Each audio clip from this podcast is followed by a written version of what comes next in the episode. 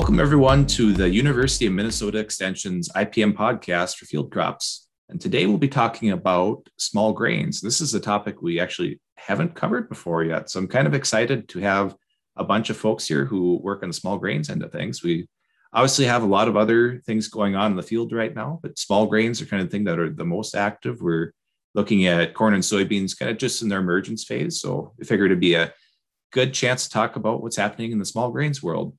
So today we have Joachim Wiersma.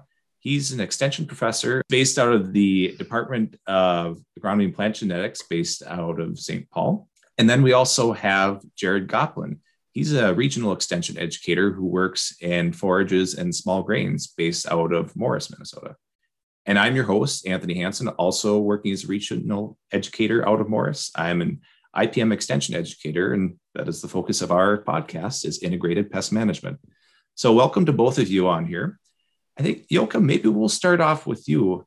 Kind of general question I have is, you know, for me growing up, you know, we had a little bit of small grains on our farm in central Minnesota, and it's kind of tailored off a little bit in the area. There's still some out there, but for folks who listen to the podcasts that actually don't have much small grains background, how are things looking across the state in terms of what's grown right now, and how are those crops looking? It's a little bit of a sad story and it basically every single year i stay longer in my job the acres declines further. That's you know you like to see the opposite if you're trying to make a difference. There's lots of reasons why acreage has you know dwindled over time and we're not going to go into all those reasons. There is plenty of acres but they're more scattered and I wish there were more acres because there's an awful lot of reasons, if you talk especially integrated pest management, why diversifying our rotations would make a lot of sense. In a corn soybean world, opening up that rotation with a small grain makes a lot of sense. Of course, it has to pencil. And small grains, whether that's oats, winter wheat, rye now, hybrid rye, spring wheat, or winter wheat, all those crops actually have a fair number of pest problems and disease problems that are very much part of the management picture. Using insecticides and especially fungicides is an integral part of managing small grains profitably. Jared, what are you seeing in kind of your neck of the woods? You're not too far off from me. I'm based, at least in my home office, Brooten by Stearns in Pope County right now. You're little further west and south there. How are the fields looking overall in terms of what you're seeing for just overall crop quality? Yeah, I guess in terms of the way things look right now, we're sitting uh, quite a bit better than the last few years just because we were able to get into the field a lot earlier. Um, in the last three or four years, it's we've just been so wet. Uh, we really haven't been able to get the small grains planted until May, which you know is kind of arguably when you should start thinking about switching to corn, anyways, in this neck of the woods. So from that point of view, you know, we're sitting pretty good. Things look pretty darn nice. Kind of to piggyback off of uh, some of the things Joachim just talked about, you know, some of the topics we a lot of times will discuss at our winter meetings is, you know, how small grains are almost a specialty crop, um, especially when you get into southern Minnesota. And, you know, it really is interesting. Uh, a little bit further south for me, but far southwestern Minnesota, there is a couple of guys that are growing barley. Joachim and I have worked with them some, but just with some of these specialty markets that are popping up there, it get, gives kind of an added reason to, to grow some small grains. You know, in my neck of the woods, there's certainly not a ton. Where I'm just sitting right near uh, that South Dakota border, and once you get into that Buffalo Ridge, things you know do change quite a bit. Precip tends to be a little bit more limiting, uh, so there historically has been a little bit more small grains. But you know, that being said, it's still competing with corn and soybean, but there is also, you know, a number of other issues like water hemp. You know, we've actually got a, a field this year, the little 16 acre field that we planted a wheat because it was a car crash last year for water hemp. So uh, I knew it wasn't going to be very easy in, in corn or soybeans, especially with an early planting date for wheat. We figured, heck, it's it's a form of, of long term weed control. At least I can guarantee we won't have seed production this year, which hopefully will will get us on the right side, anyways. And that's a good segue into focusing on the best side of things to start off with weed management and understand it's kind of the prime time to spray for many fields right now. So, kind of what's the conditions that have led up to that where growers should be thinking about spraying that it's just mostly a timed aspect, uh, growth stage? How is that set up exactly for when people decide when to spray and um, what are they using exactly for what they're targeting? Yeah, so I guess I don't know. What do you you say, Joachim? Kind of in that four leaf stage is a lot of times kind of the sweet spot in in many ways. Yes, you know, wild oats. If you're in Northwest Minnesota, wild oats uh, is still a pretty large foe, and and it's one of the most competitive weeds that we have in small grains for the simple reason it emerges at the same time and grows very very quickly. And so, if you want to reduce the impact of competition, because that's really what it is, uh, you have to get the wild oats under control in that three to four leaf stage of, of your crop. Um, the challenge with that is that a lot of your broadleaf weeds are just starting to emerge. But if you time it just right, we can generally get really excellent weed control because very quickly after that four leaf stage, when the wheat crop or the barley or the oat crop gets into that phase where uh, it, it doesn't have stem elongation just yet, but it, it stretches out and gets a little bit more erect, it closes the rows. And that basically stops emergence of any new weeds that are, because most weeds need a light signal uh, to really start germinating. And so three to four leaf is really ideal time to get your weed control, which in the southern Min is happening right now. I think the earliest planted fields in that third week of April, so April 20th and on, will reach that probably by this weekend in the Southern Valley. And then we just march north and we do weed control. And that's one of the beautiful advantages and why we can talk about small grains in the corn soybean rotation uh, resistance management of some of these biotypes is possible because we use different groups of herbicides uh, where we have excellent efficacy. So the train wreck that Jared talked about with the water hemp, um, that's manageable in small grains. Jared, would you agree? Yeah, and then in terms of the timing too, you know, kind of, you know, that four leaf stage, at least here, it's where we're sitting right now. The lamb's quarters has been emerging. Uh, most of that's still pretty small though. The common ragweed's been coming up, some giant ragweed, and the water hemp just started. So, you know, in terms of getting some things applied, the weeds are still very small. Uh, in terms of diversity of modes of action, you know, you know, one of the big ones a lot of people will use, at least in this area, you know, things like bromoxynil that, you know, really need good coverage and, and small weeds to work well, but they work pretty darn well in that situation. So, you know, once the small grains get a little bit bigger, then, you know, the small grains interfere with coverage too. So it's kind of that uh, sweet spot in some ways. And I think things are going to work pretty well this year.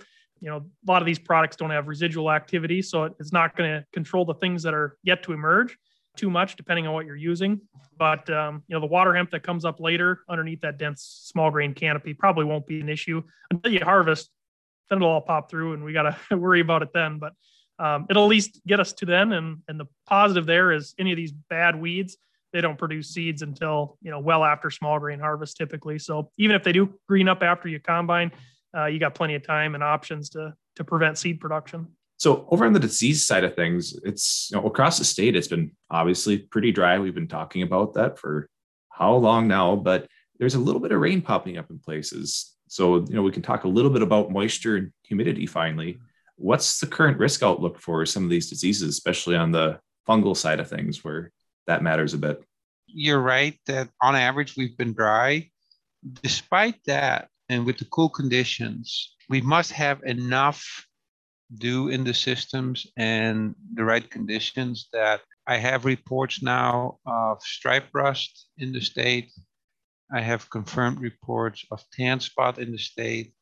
Uh, two weeks ago already, which is relatively early, and I always butcher this, but buckthorn was already, which is the alternate host for crown rust, already was showing sporulating Bissaceae, which gives you the basidiospores that eventually will go to establish crown rust in oats. And so we might think of it as being really, really dry. There's enough moisture that we get enough leaf wetness periods and the right conditions, these little bit cooler conditions, that those diseases have taken off or are starting to pop up. It's not disastrous, but if you grow winter wheat and if you grow rye, I would look, especially the winter wheat. The spring wheat, I don't think I would expect to find stripe rust yet. even though Jared found it on a single leaf in one of his fields, the, the chances of finding it in winter wheat are greater, and that's a probability function. Rust gets blown up, stripe rust, leaf rust, stem rust eventually, all get blown up from southern states. Everybody always refers to as, you know, tornado alley is also the Puccinia pathway. And as those spores land, they need to land on a suitable host. Right now, the spring wheat is, even at the four leaf stage, it's a relatively small target for that, uh, that spore to land on a suitable host and then encounter the right conditions to actually germinate and infect that plant. Where if you have a closed canopy, if those spores indeed settle out in that crop, you not only have more surface area with more leaves because the canopy is closed, because of the canopy being closed, you also have a more favorable microclimate to get that leaf wetness period in early mornings for those spores to germinate and then infect those plants. And so it's a risk calculation. And I think I would start with looking indeed in winter wheat for stripe rust. If I find it in the bottom of the canopy, we have plenty of control options. There's lots of fungicides that are very effective. And we are in a situation where it's not causing us any yield losses. Uh, leaf rust, tan spot, stripe rust, uh, crown rust, all these diseases are what I call multi-cyclical, which means that they go to multiple generations within a season. And so having a little bit of that disease in the bottom of the canopy uh, gives me actually still time to spray that fungicide and not, as you know, use an entomological term, reach that uh, the action threshold is, you know, out there before we ever reach an economic threshold. And we can talk a little bit more in detail about that. But I think, you know, now that we have a little bit more humidity in the system and we're getting some higher humidities, I would expect, especially the leaf spotting diseases, tan spot, especially to very quickly be found in lots of fields. That was actually a follow up question I was going to have related to the thresholds a bit. Mm-hmm. Just deciding if you're going to go out and treat. Obviously, if you can find a little bit in your field, that's not always an indication that you, know, you need to take action quite yet. But how do we decide for some of these diseases what to do exactly? Is it based on percent infestation, percent leaf area, or how is that done? Yeah. So, so what you're looking for is a how well it is dispersed in that field. If it's just a here and there little what we call foci, another hotspot, corner of the field, here and there a spot, it, it probably isn't worthwhile spraying the whole field. If you, however, have a, a spore shower that allowed infections across the whole field in the case of the rusts, then if it's in basically the bottom of the canopy and you reach about that 5% severity and the top of the canopy is clean, the idea is that you you want to ultimately keep the flag leaf and the penultimate leaf clean. Those two are your motor for your yield. And so it then becomes a, a timing element or do I have to intervene early to break that disease cycle open? So that I delay the onset of what we would call, you know, the exponential phase of the disease development? Or can I just wait this out a little bit and do that flag leaf application? Because that's really when the flag leaf comes out. And if those top of the canopy is still very healthy with just a little bit of disease in the bottom, I, you know, I save myself a single application. Because if I go early and you know, when you apply that fungicide, any new growth will not get be protected. So if we have additional showers of spores coming in, then that new growth might give us start the disease. And so you have to balance that. And I'm more than willing to, when growers have questions, to help them through that because it's very situational. There is no given when X, then Y that is applicable to every single field in, in, in the state. So, Jared, sometimes over on the disease side of things, people are wondering what they're seeing out there. And it's maybe not always a disease. We've had conditions lately, whether plants are getting wind whipped, sandblasted, or just pure heat. Plants can look odd sometimes. So, what are people maybe seeing that could be environmental stress that you could easily confuse for disease and kind of how do you distinguish the two of them you know the timing of this question i think is almost perfect with our uh, our summer scouts who will be uh, scouting small grains this spring running around i'd say the first 50 pictures it seems like we get from our scouts are usually some type of sandblasting or uh, herbicide injury or you know something else. You know those little small grains tend to be a little bit uh, vulnerable. Probably my favorite sort of injury that you see is, is sort of this bar coating effect. And you know this spring was was no different than a lot of years where you, know, you have that really sensitive uh, young vegetation just popping up through the soil surface. And that hot that soil gets really hot on a hot day and you'll get little little yellow kind of barcodes on that leaf and uh, what's the formal name for that, Joachim? Isn't there a, a more heat technical canker. term? Heat canker. There you go. But I, I really like the term barcoding because it, Mm. you know, when you get repeated events, uh, there were some leaves this year that I saw that I think had four different little barcodes on them. So, you know, it's probably one of my favorite sort of uh, uh, non-disease type of uh, leaf symptom that you'll see. But of course, we have um, all kinds of other things too, you know, with sandblasting and those types of things. And you know, Joachim, one thing that you hear once in a while about, I think it's more common in winter wheat, is this physiological fleck. How common is that in in, in Minnesota? I guess. You know, it, it's a genetic, partially genetic thing, and it gets triggered by environmental conditions. Heat and humidity sometimes trigger it, and I don't have a good handle on where I can predict it. I just, when you see it, you'll recognize it. And then it, the, the question then, of course, is, well, it's very easily you know confused with the early onset of for instance leaf rust and a what we would call a R reaction or, or a resistant reaction to to leaf rust it, it looks very similar. And and the unfortunate thing i have to tell growers then well we're going to have to wait a couple days. I, it's very difficult to distinguish. It what you have to then start doing is indeed looking at for patterns in the field there's going to be differences depending on what the cause is. And so that's part of why you want to scout whole fields and not simply the headland. Joachim, one of the things uh, the other day we talked about was stripe rust. You had mentioned that some of the resistance in varieties doesn't really set up until later on. Um, yeah, you want to go into a little more detail there? I just find that quite uh, quite interesting. So, in terms of making some of these decisions, uh, you know, obviously we're really being looking at protecting flag leaf and you know, on the penultimate leaf, I assume resistance starts to set in by then, or kind of when does that happen?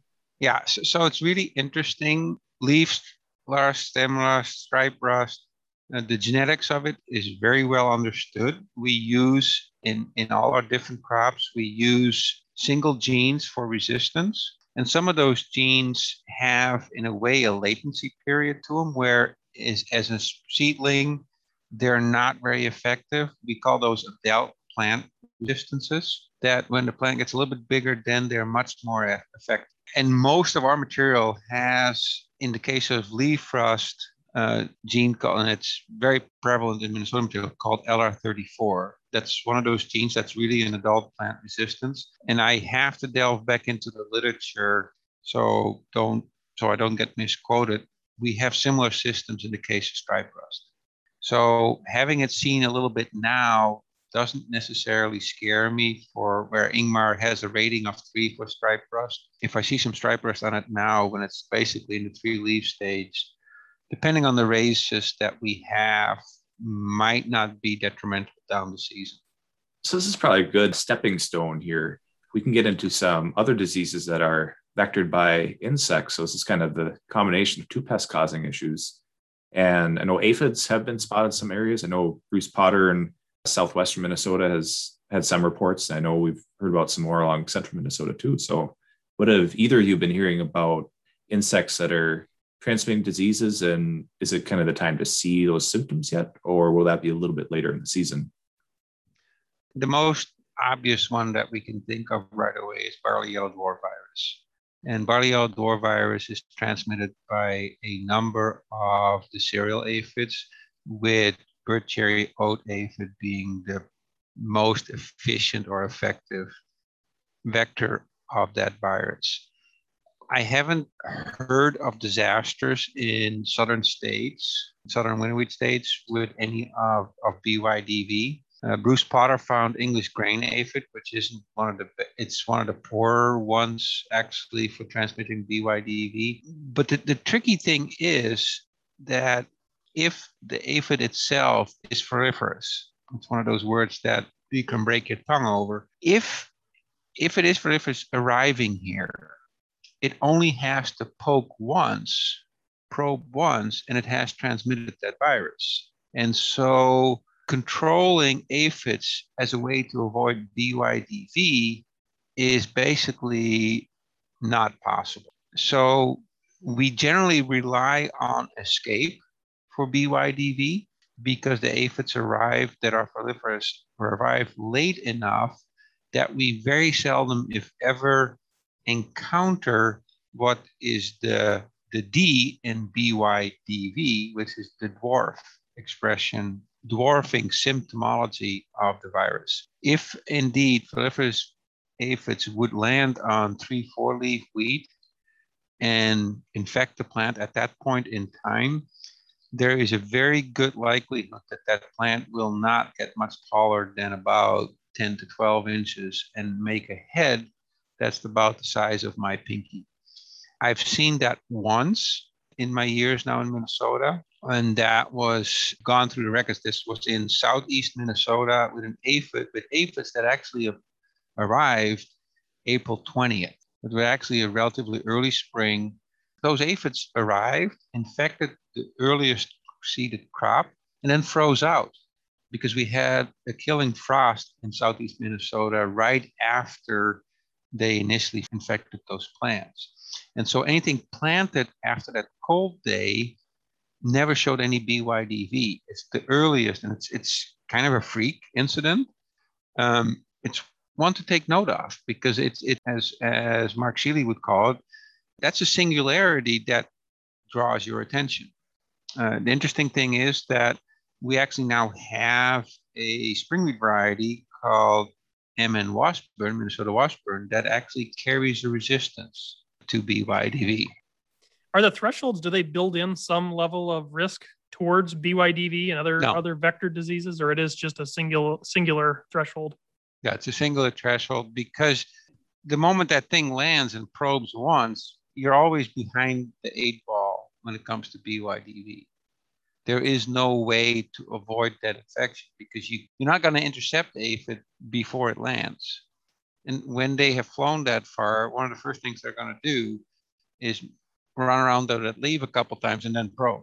That's one of the areas of IPM where, when you go back to the concepts of it, it's basically that there's something that you can either predict or prevent from happening. And in this case, yeah, that's you're mostly not able to do much. So that's something you kind of just accept as what's going on. And like I said, there are some things you can do in terms of planting, trying to avoid the timing of it pretty much. But once the no. plant is in the ground, the aphids are out there feeding. That's pretty much what's done is done.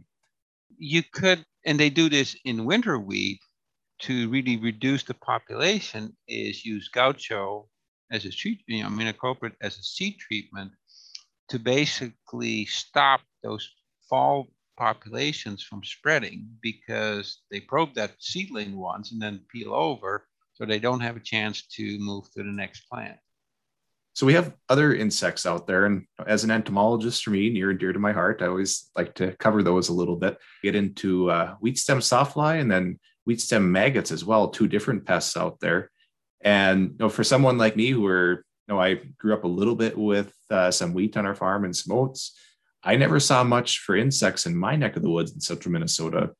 So I guess my first question is, is where do these insects primarily show up? Are some regional in the state where they show up more in northwestern fields versus some that might be further south?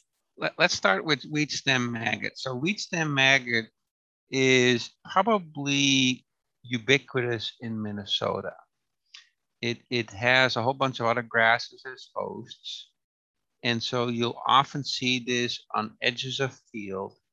And I jokingly refer to these plants always as some Norwegian wheat because as the crops start to mature, these plants will, will turn white earlier.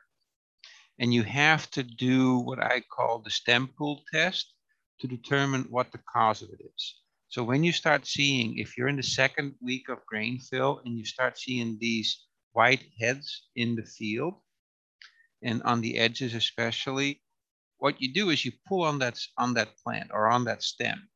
And if that head comes out and looks kind of frayed, chewed on, that's wheat stem maggot. I very seldom, if ever, have seen it over one to two percent. But because they're so they stand out so bright against that the rest of it is being green, people often overestimate how severe it is. It's that's just human nature because it just jumps out at you. But you pull those out, that's wheat stem maggot if it's frayed.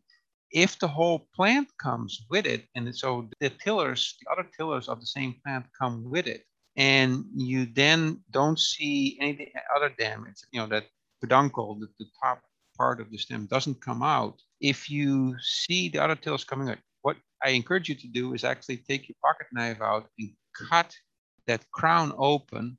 And what you often find is a carmine red color and or a really brown inside of that crown, which means either you had Fusarium crown rot or common root rot. These days, most likely you'll find Fusarium crown rot, which is really signaled by that carmine red color on the crown and on the outside of the crown. If you find that you pull the stem out and you have something that is an absolute razor cut, either at the bottom of the stem or somewhere in between peduncle and the bottom of the stem, and it looks like somebody took a razor blade and made a nice cut, that's wheat stem sawfly.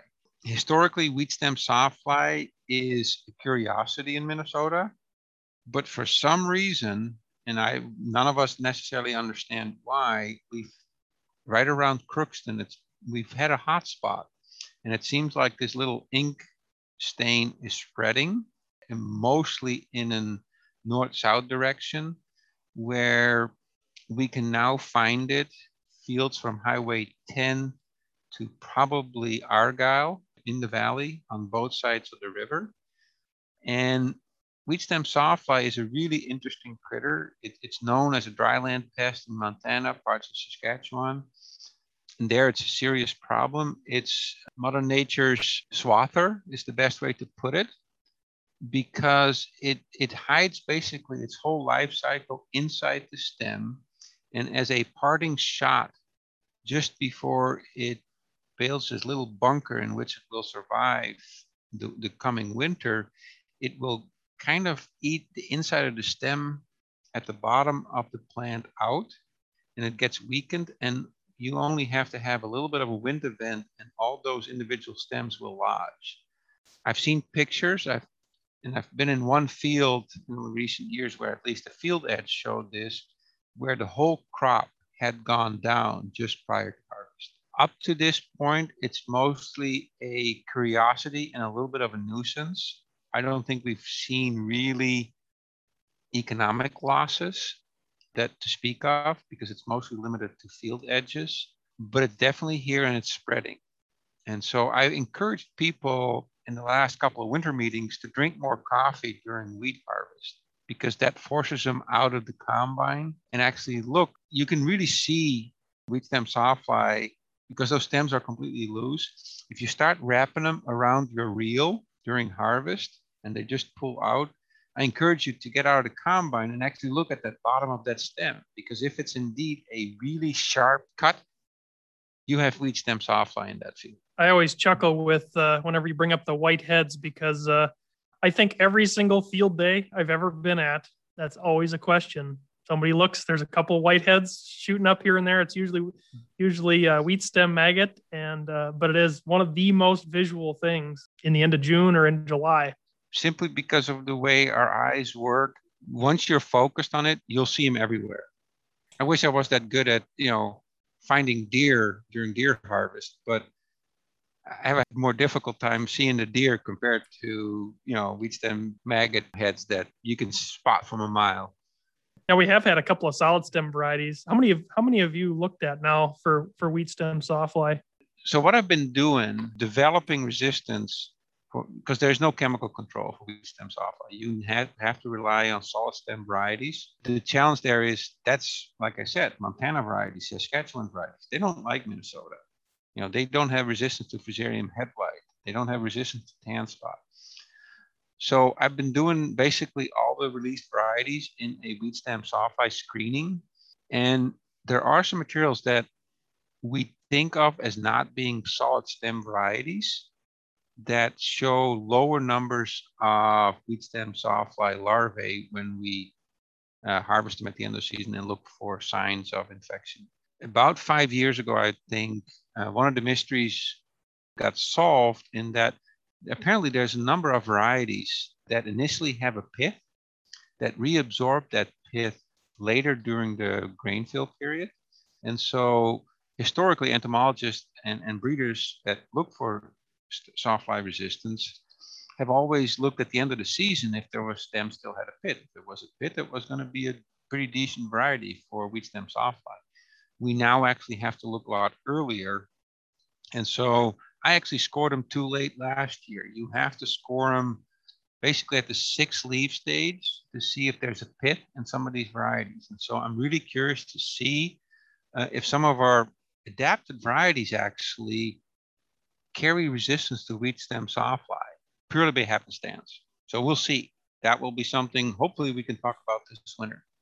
It's kind of curious from both of you. What do you think overall we should be keeping an eye out for as we move closer to harvest period? We're talking about kind of what's happening you know, right now and about you know, late spring. We're going to be transitioning to summer and a little bit almost feels like it some days here coming up with how humid it's getting. But either from the agronomic perspective or IPM, what are the main things you think we need to keep an eye out for this year? If I was that good, Anthony, that I could tell you what we're going to do next week, I wouldn't be talking to you. Trust me. You know, this is farming. We'll see what the season bring us. And I wrote an email yesterday to somebody about farming happens while making plans. Very good friend of mine and I, he always asks, you know, well, how come? I go, luck favors the prepared give yourself the time to indeed look at those crops. You know, and, that, and, in southern Minnesota, that's a little bit of a challenge.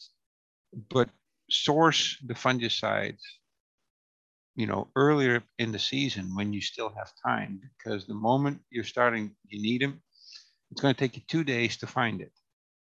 Because not all the retailers carry some of these products that we need, uh, for instance, to control stripe rust or crown rust. And that that two days uh, when everything else is going on uh, is the challenge. You know, scouting is it would be my biggest thing. You know, keep an eye on things. You can't really uh, have the, the have the magic eight ball, but uh, as long as you're keeping an eye on things, hopefully we can react quick enough. You know, and that being said, I guess we do have these scouts that'll be running around this summer. If you guys have fields that uh, folks want us want to volunteer for part of our program, we'd be happy to to have them stop and and subscribe uh, to the crop news blog. We'll we'll be posting any posts on what we're seeing for other diseases, at least to give you a little bit of a heads up on what to what to be looking for. Well, thank you for both of you for joining today. So this will be basically our kind of our first episode of the main growing season. We've had a couple this winter, just uh, kind of covering some basics IPM and other areas. But now we're definitely moving into the growing season, and we'll be covering more topics as they come up here. So hopefully, have more timely episodes for everyone and the coming weeks, especially as we move into June. I think things will pick up quite a bit more some of the other areas of IPM. With that, thank you for everyone for listening to the University of Minnesota Extension's IPM podcast for field crops.